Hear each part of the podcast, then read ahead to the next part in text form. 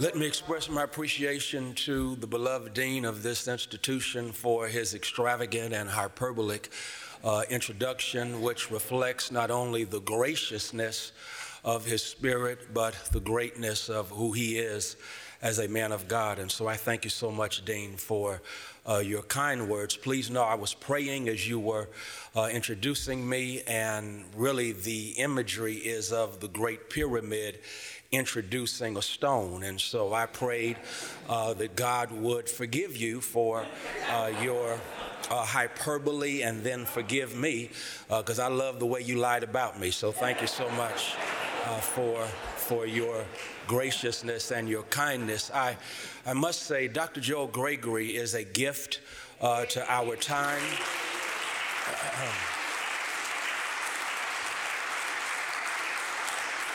The devil in hell knows he can preach the horns off a billy goat. Uh, but more than that, uh, God has used him as a bridge builder uh, in a country that, in too many instances, has been characterized by division and discrimination. And if we would all just look to the example, the motto, the testimony, if you please, of Dr. Joel Gregory, uh, reminding me of the legacy of our beloved friend, E.K. Bailey, uh, this world would be a better place. And so, Dr. Gregory, I salute you for not just your preaching but for your motto. Thank you. Thank you so much. I have to thank uh, Jewel London for being Jewel London. She is indeed a jewel. And so I thank you, Jewel, for uh, your great work. Now I see a lot of familiar faces even through the mask. I thank you so much for your presence and for your prayers. But I also know uh, that I am uh, a dim uh, what light bulb uh, in the midst of a star-studded lineup. Uh, there are many of my homiletical heroes and sheroes uh, who are part of this week. I'm always intimidated to be in the presence of uh, Dr. Uh, Teresa Fry Brown. She is a phenom, and so I thank you and look forward to what God will do through you. I go way back with Bishop Kenneth Ulmer, Dr. Ralph West, and I went to school together. Dr. Gina Stewart is one of my uh, preaching mottos. I could just call the road. J. Alfred Smith is a legend. And so uh, Lance Watson, my God, this is a crazy lineup. And so uh, I'm honored to, to be here. I want to, uh, in these opening moments, share with you from a passage of scripture found in the book of Amos, the prophecy of Amos. And there in Amos chapter 7, verse 15, we find the words of our text for this message. Amos testifies or claps back to Amaziah with these words But the Lord took me, and the Lord told me to prophesy to Israel. But the Lord took me from following the flock and the Lord told me to prophesy to my people Israel. I want to put a tag on this text, and for a few moments with your prayers, I'd like to use as a subject from which to preach feeding the sheep and fighting the wolves feeding the sheep and fighting the wolves. When we talk about the legacy of African American preaching, at its best, it's been characterized by feeding the sheep and fighting the wolves. Kara Walker, gifted artist, has done a brilliant job in her artistic career of capturing on canvas the contradictions that have, in many instances, crippled this country. Kara Walker has dared to find herself through her artistic work at the messy intersections of sexual exploitation, slavery, and race. Kara Walker has a piece in the African American Museum of History and Culture, and she labels it No World. No World is a play on new world. Because when you check out the work by Kara Walker, one notices that a ship has landed on the eastern shores of this nation. And when the ship lands, there are bodies that are escorted off of that ship. And we recognize already on the screen of our anointed imagination that many of those bodies are black bodies that have been kidnapped from the shores of their mother Africa and brought against their will to this land. Listen to what Kara Walker or to how Kara Walker depicts this nation. She does not refer to it as the new world. I could park there parenthetically because the new world was reflective of possibilities. New world reflected a democratic experiment that would be one of liberty and justice for all. New world reflected a nation that was going to model for the world what it means to be a light on a shining hill. That is what the new world promised. And yet, according to this brilliant artist, Kara Walker, these who disembarked from this ship did not find a new world, but they found what she labeled no world. No world. Why? Because she discovered that in this no world, there is, to use the language of the professor at Princeton, uh, Eddie Glaude Jr., a value gap. And this value gap basically suggests that we live in a nation where some are valued more than others. There are some in the hierarchy of value who are uplifted, and there are others in the hierarchy of value who are downtrodden. There are some who are othered and others who find themselves in the middle. There are some who are marginalized and there are others who are in the mainstream. Yes, according to Kara Walker, there is a new world of democratic possibilities, but then there is no world that contradicts what the democratic experiment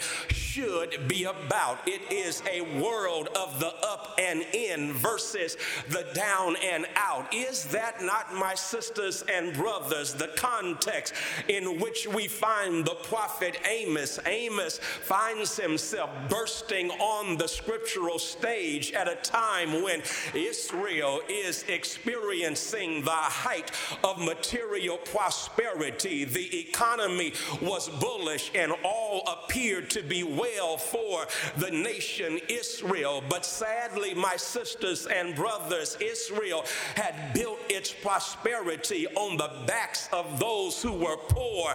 And as a consequence, Amos receives a message, a mission, a calling from Almighty God to go watch this and leave Tekoa there in Judah and go up to Israel. Watch this. He is considered an outside agitator because he's from Judah and as an outside agitator. See my man Amos as he goes up to uh, Israel, and there in the temple, there at the temple, he begins to prophesy. We all know that King, King Jeroboam is bawling and shot calling. We all know that King Jeroboam, my sisters and brothers, is the, is the king of Israel during this time of prosperity the height of its material prosperity. Many Hebrew scholars say, but wait, the book also lets us know that he has an assembly of advisors, religious advisors. They really are not the conscience of the country, but they conform to the policies of Jeroboam in a real sense. These are preachers on the payroll, preachers on the payroll who don't recognize their responsibility to be the conscience of the empire. Is it not sad and sinful when preachers capitulate to the country's policies as opposed to being, as it were, the conscience of a nation? These preachers are guilty of what Dean John Kinney calls what plantation theology. You know plantation theology. Plantation theology, my sisters and brothers, is a theology that goes along with that which exploits the least of these. It's a theology that goes along with injustice. It's a theology that baptizes bigotry. That is plantation theology. But into this setting of plantation theology and economic exploitation and political repression, here comes Amos. And Amos is attacked by Amaziah because you recognize that whenever you dare to speak truth to power, that there will be those preachers who will dare to stand against you in the name of protecting the policies of the empire. And the book lets us know that Amos stands up and in response, I love it, he claps back to Amaziah and says, Amaziah, you don't understand. I, I am not the son of a prophet. I don't have a prophetic pedigree. You see, my prophecy is the result of the calling of God upon my life. God has done something that I did not expect. God called me to this ministry, and then he comes to verse 15, which is my shout. He says, But the Lord took me. I, I could stop right there, but I've got to give you the rest of the text. But the Lord took me, and he took me from following the flock. Watch it. He took me from following the flock and told me to go prophesy to my people Israel. In a real sense, God took me from following the flock where I was feeding the sheep, and now I have a ministry of fighting the wolves. Well, my sisters and brothers, that's what we are called to do. And let me keep it a buck with you. This particular subject is not original with me. My, my late grandfather, the Reverend Frederick Douglass Haynes Sr., pastored Third Baptist Church in San Francisco, and, and my grandfather pastored Third Baptist Church from 1932 to 1971. And in the mid 40s, Bishop Ulmer, God spoke to him, and he became the first African American to run for county supervisor in the city and county of San Francisco while pastoring historic Third Baptist Church. Hold on, while he is campaigning, one person decides while they are at the post office, they come upon a deacon at Third Baptist and they say, Ah, you go to that N word Haynes's church. Why don't you tell your pastor the job description of a shepherd? And the deacon said, What is your job description of a shepherd? And that person with a neck problem said, The description of a shepherd, watch this, is to feed the flock. And that's when the deacon shot back at him, where our shepherd both feeds the flock and fights the wolves. And that, my sisters and brothers, as we gather during this African American preaching conference, I am convinced to honor the prophetic legacy of black preaching at its best. It's preachers who have dared to feed the flock on Sunday, but they also knew how to fight the wolves during the week. Well, how does this work? Let's watch the text. I'm almost done. The text lets us know Amos says, I love these, these three words, but the Lord took me. I'm about to shout because those first three words, but the Lord, that's enough to shout you right there because we all know that the sentence begins with a conjunction, but. Now, I'm not as smart as Joel Gregory, so I didn't always know what a conjunction was, but but one Saturday back in the day, I'm watching cartoons and, and a song came on, and the song said, Conjunction Junction, what's Y'all saw that, didn't you? And y'all, I discovered the function of a conjunction is to connect what's before with what's after. And if it is an adversative conjunction, like but, however, yet, and howbeit, it means whatever's on the front side of the conjunction is about to get overruled by what's on the back side of the conjunction. And so here's what my man Amos says. Amos says, listen, verse 14, I don't have prophetic pedigree. My daddy wasn't a prophet, but the Lord took me. There it is right there. You see, Amos is talking about the maker he's connected to, the maker that you and I are connected to. How do we feed the sheep and fight the wolves? It's because of the maker that we are connected to. I love it right there because the text says, But the Lord took me. Now, once I saw that Kenneth Ulmer was going to be here, I said, Let me do my homework. And etymologically, I unpacked the word took in the Hebrew. The word took in Hebrew, according to my Hebrew professor, Joel Kemp, puts it like this He said the word was also used in the context of marrying, it was also used in the context of snatching into captivity because once God takes you into this thing called ministry, you are married. And if you're not careful, you'll feel like you've been taken captive by our Creator. Preach Freddie Haynes. I'm doing the best I can.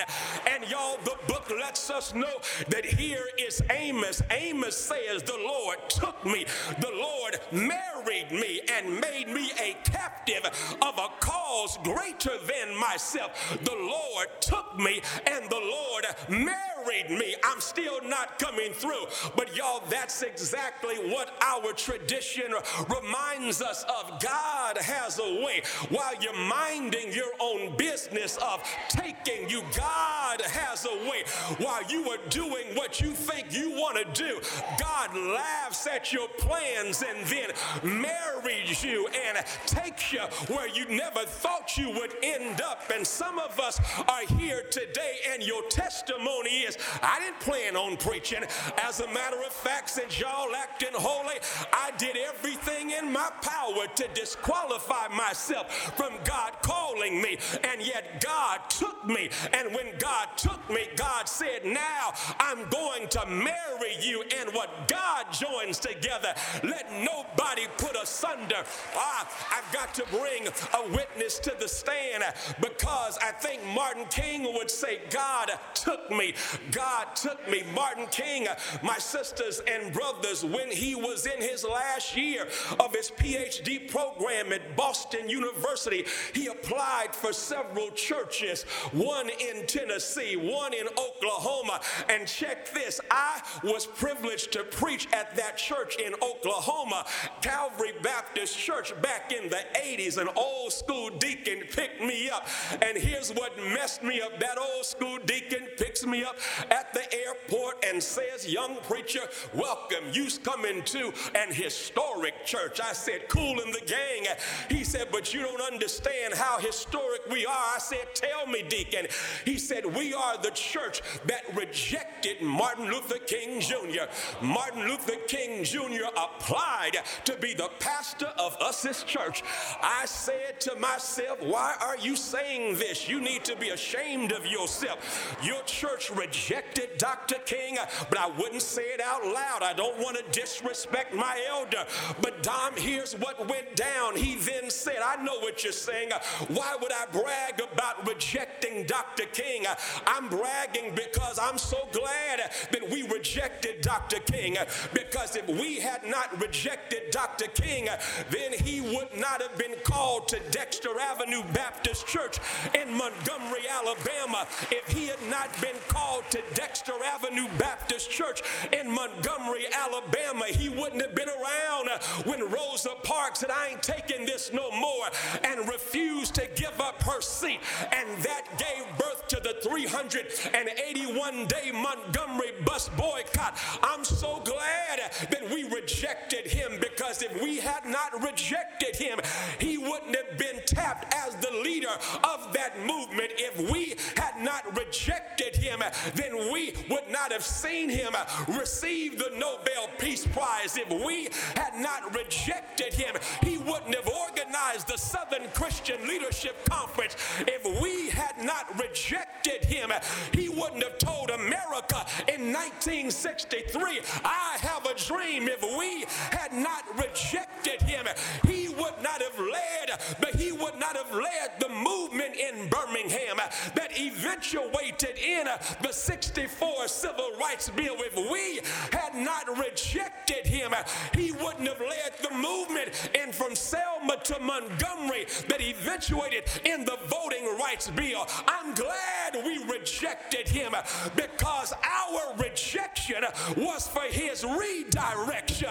And I want to park right there and simply say to every woman of God, every woman of God who's had to deal with pulpit rejection, every woman of God who's had to deal with being treated as a second class citizen in the church of Jesus Christ, just know this right here. There is a God who sits high and looks low. There is a God who can use rejection for your protection and for your redirection. So preach on, my sisters. Preach on. God is our maker. Our maker. That's what that's what Amos says. But the Lord took me. Ah, and the Lord took but, but the Lord took me ah from from following the flock and the Lord told me go prophesy to my people Israel Oh, I'm almost done, but I'm about to shout now because Amos says the Lord took me. That, that, that's the maker I'm connected to. But then don't forget the mission I've been assigned to. Ah, his mission, when you read the book of Amos, you already know the theme is one of justice. You already know that Amos was down with social justice. I know there are those who say that justice is a heresy. I know that there are those who evidently have edited out justice, edited justice out of the Bible, but but you can't read Amos without understanding the theme of social justice. As a matter of fact, you can't follow my Savior unless you understand that my Savior, in his inaugural message, said, The Spirit of the Lord God is upon me because the Spirit has anointed me to preach the gospel to the poor, to set the captives free, heal those who are broken, recovery of sight of those who are blind, proclaim the year of economic justice. I, I know we don't don't like this, but, but let's just hang with me for just a while because understand the difference between charity and justice. Because a lot of us watch this, don't mind comforting our conscience by engaging in acts of charity, but we don't want to fight for justice that will overrule the need for charity. Ah. But Amos was clear about his mission. He's like Jay Z. Jay Z said, I'm clear why I'm here. And so Amos was clear about his mission. And because he was clear about his mission, read, if you will, the context, and you'll discover that Amos, at the beginning of his message, the crowd is down with him because he is extolling, no, he is castigating the sins of other nations because Amos has a global consciousness. His consciousness as a preacher is not limited to his community. His consciousness consciousness as a preacher delves into foreign policy. His consciousness as a preacher would be concerned about an immigration policy that has a culture that takes you back to the 1800s, and you have border patrol agents who act like slave patrol agents, and, and they mistreat Haitian immigrants. And, and maybe this nation, I say in the spirit of Amos, needs to give uh, the Statue of Liberty back to France, or if you're not going to give it back to France, then maybe you ought to take down the message on the Statue of Liberty. No, maybe you need to just edit out the statue message and say, Give me your poor, your tired, your huddled masses yearning to breathe free unless they're black and Haitian. Why? Because this nation has a foreign policy that contradicts the love of Almighty God. So, what are we talking about when we talk about justice? Justice, my sisters and brothers, Michael Eric Dyson says, is what love sounds like when it speaks in public. Justice, according to Freddie Haynes, is love wiring systems and forming structures. That's what justice is. Justice is when divine love informs systems and structures so that you all so that you overcome the need for the needy being hungry and broken. Justice removes the othered from feeling othered so that they are all included. When you have justice in the land, justice is concerned about love for all of God's children, regardless of how God made you, regardless of where you come from. God loves all of us red, brown, yellow, black, white. We're all precious in the sight of Almighty God. And justice builds that out in our structures and in our systems. I'm not coming through. Look what happened. I, I, was in San Francisco for the NAACP Freedom Fund banquet several years ago. My flight was late and rode, uh, drove rather, uh, in my rental car, because that's where I'm from, San Francisco. Drove to the hotel nice hotel, hooked a brother up. And you've been to San Fran, you know, Pastor Altry, that, that San Francisco is a city built on seven hills. So some of the hotels literally, watch this, are beneath ground level uh, in terms of some floors. And so I checked into very nice hotel. And when I checked into the hotel, someone at the desk was either having a bad day or she didn't like the fact that I was checking into that hotel. And so uh, I gave her my name and had a little attitude. And so I ain't got time for this, so uh, just, just give me my room. And so what she did, she gave me this room, gave me my key, and, and I had seen her, watch this, I had seen her, because in these fancy establishments, when they give you your key with, with, within a card, they come around the desk and hand it to you. She did that to the two people in front of me, but when it came to me, she just handed it over the desk.